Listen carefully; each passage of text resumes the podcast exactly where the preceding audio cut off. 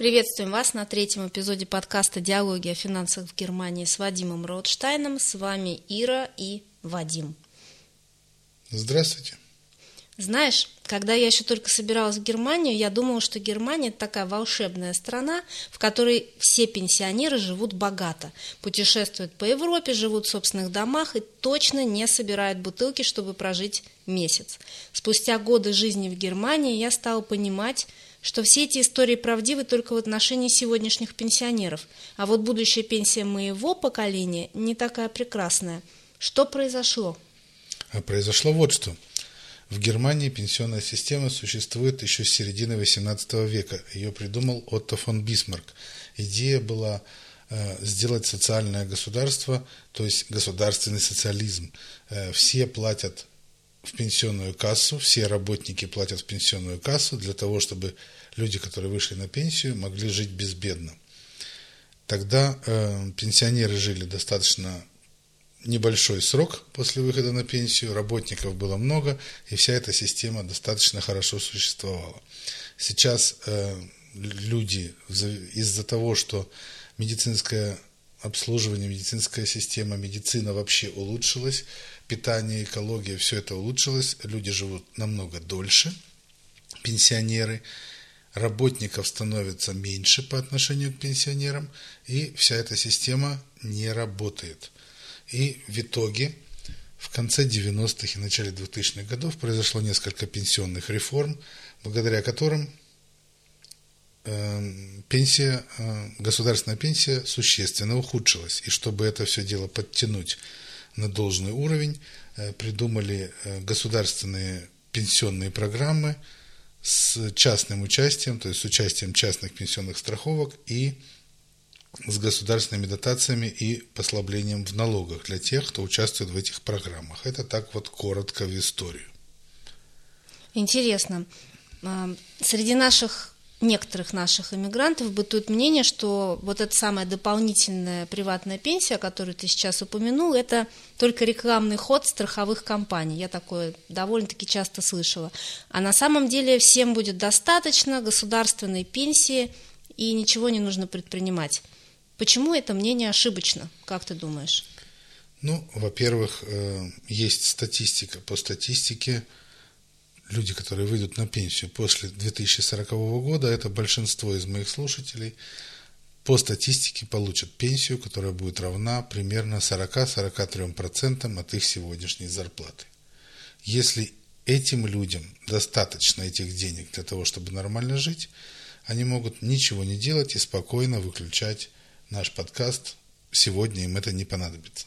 Для остальных, для тех, кто думает о своей пенсии, могу сказать, что в любом Рентенбешайде, это справка пенсионного фонда, которую получает каждый наемный работник каждый год, написано сумма, которую он заработал пенсию до этого момента, и сумму предполагаемой пенсии, которую он получит, если он также будет работать до пенсионного возраста. Так вот, многие из новеньких, так сказать, вновь прибывших, такие письма еще не получали, потому что первое письмо приходит после 60 месяцев взносов в государственный пенсионный фонд, то есть после пяти лет. Но я не рекомендую этим людям ждать первого письма, оно их не обрадует. Можно начинать уже сейчас. Для того, чтобы примерно рассчитать уровень их пенсии, достаточно обратиться к нормальному специалисту, который знает, откуда ноги растут. И потом параллельно можно рассчитать, сколько этому человеку будет не хватать на пенсии до сегодняшнего уровня жизни, с учетом инфляции, с учетом повышения пенсии, с учетом обесценивания денег, удорожания товаров и все такое, это все инфляция. Так вот, все это можно рассчитать, есть для этого специальные программы, формулы, и можно рассчитать, сколько необходимо делать самому, инвестировать самому для того, чтобы добить до своего уровня жизни.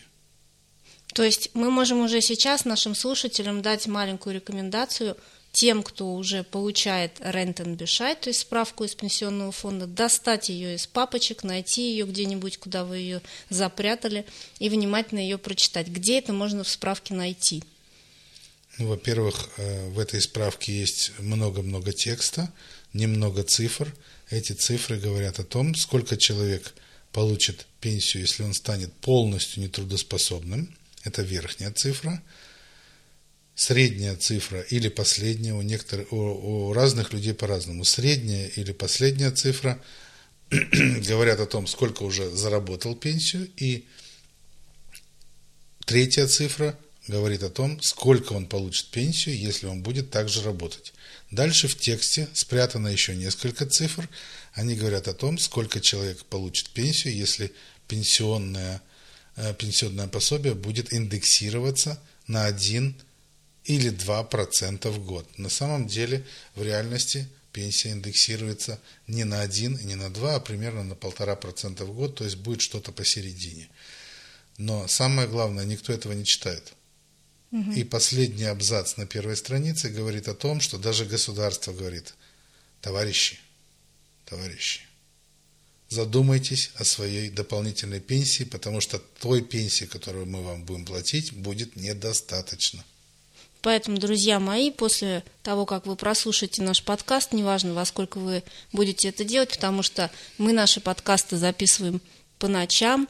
Я надеюсь, что вы слушаете их в более удобное время суток обратите внимание на свой Рентенбешайт, почитайте его внимательно. Если вы не хорошо знаете пока немецкий язык, то попробуйте это сделать хотя бы с Google переводчиком. Самое главное, не откладывайте эту бумажку в сторону, не читая, потому что там действительно очень важная для вас информация. Можно ко мне обратиться вместе с этой бумажкой, скинуть фотографию по WhatsApp, и я сразу объясню, что там написано лично для вас. Вот такое вот супер предложение прямо сейчас поступило от Вадима. Слушай, тогда еще такой вопрос, э, как быть частным предпринимателем? Они обязаны платить в пенсионный фонд или нет, и вообще с чего складывается их пенсия, потому что это особая каста людей, э, и у них как-то все по-другому происходит. Да, у частных предпринимателей все по-другому. Есть несколько э, профессий, из каталога, так сказать, в кавычках. Есть такой каталог определенных профессий, для которых требуется звание мастера. Это парикмахер, это автомеханик, который владеет собственным, собственной мастерской. Еще несколько таких профессий, для которых нужно звание мастера. Они обязаны платить в государственную пенсионную страховку а, определенные взносы в процентном отношении от своей зарплаты то есть от своего дохода. Остальные частные предприниматели не обязаны э, находиться в пенсионном фонде. И это хорошо, потому что это деньги, которые туда инвестируются, это программа не инвестиционная. Эта программа называется Умлага систем, то есть система, которая перекидывает деньги, взносы сегодняшних работников сразу же сегодняшним пенсионерам. То есть там ничего не инвестируется. Что делать предпринимателям. Для предпринимателей есть несколько видов пенсионного, приватного пенсионного обеспечения, которые дают им очень много преимуществ. Первое преимущество – это инвестиционная система, там деньги умножаются, не складываются. Второе преимущество – у них все-таки будет пенсия. И третье преимущество – все деньги, которые туда предприниматель платит, списываются с налогов. Вот это сейчас вау-эффект на самом деле. Да. Это... Это очень важно. И если предприниматель платит 10, 15, 20 процентов налог, вот примерно столько же он получит назад, то есть не назад, а он сэкономит налоги. То есть это можно считать, что это прибыль.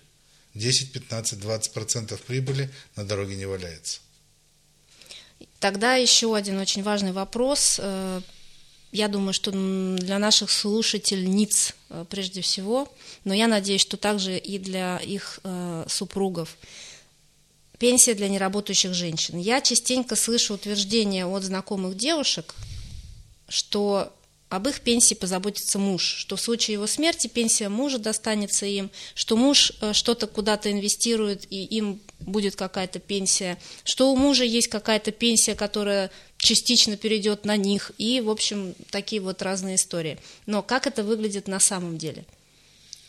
На самом деле все гораздо грустнее, чем кажется, да. Эм, неработающим женщинам государственная пенсия мужа положена ровно 55% в лучшем случае.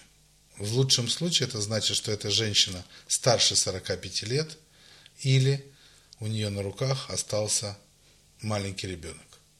Ты имеешь в виду пенсия по смерти мужа? Пенсия вдовы. Вдовы, да, вдовья да, пенсия. Да, вдовья пенсия составляет 55% от предполагаемой пенсии умершего, а предполагаемая пенсия умершего – это то, что написано в Рентенбешайде на сегодняшний день.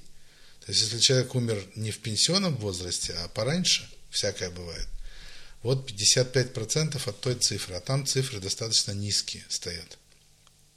Ну, то есть там такие цифры, с которых, в общем-то, ну, если там стояло тысяча, значит 500. Если эта да. женщина еще работает и зарабатывает больше, чем 850 евро в месяц, значит все, что она больше, чем 850 евро зарабатывает, уменьшает эту пенсию вдовы. Ну, это вообще очень печально. На, на это надеяться, скажем так, крайне наивно. Если муж гордо заявляет о том, что у него на работе шеф э, сделал ему битриблишальта с и он обеспечен, сто процентов битриблишальта с которые попадали ко мне в руки от таких э, уверенных в своем будущем мужей, были максимально в размере 300-400 евро в месяц. Тоже не разжируешь сильно ну, с да. такими деньгами-то. И там написано, что жена их не получит. То есть это его личная пенсия, да. Петриблище Альтас Возорга, да. то, что он получит. В некоторых я видел такую надпись, в случае смерти жена получает 21 евро пенсию, к примеру. И гуляй на все. Да, целый день. В общем, получается, что женщинам все-таки нужно думать о собственной пенсии, особенно тем, кто не работает. Да. Что ж, теперь стало понятно, что тема дополнительной пенсии исходит прежде всего от самого государства и пенсионного фонда, а значит, это действительно серьезная тема, о которой стоит задуматься, и я так понимаю, что чем раньше, тем лучше. Да.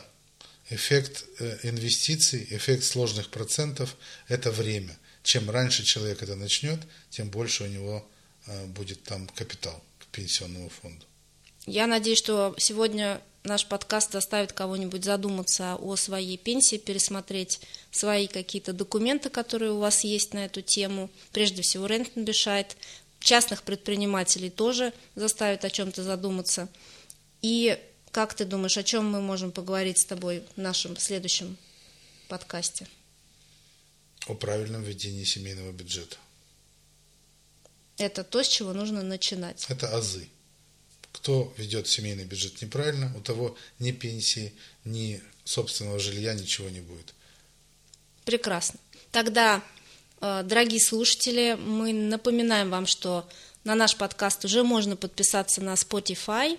Для этого не нужно иметь э, оплаченный какой-то про-аккаунт, можно просто подписаться на Spotify, найти в подкастах наш подкаст диалоги о финансовой грамотности в Германии, очень легко он находится, подписаться на него, либо со страницы financeandgermany.com слушать тоже в удобной форме. Отличная тема, которую мы выбрали для следующего эпизода, и всем отличного настроения, до встречи, с вами были Вадим и Ира, подкаст «Диалоги о финансах Германии». До встречи.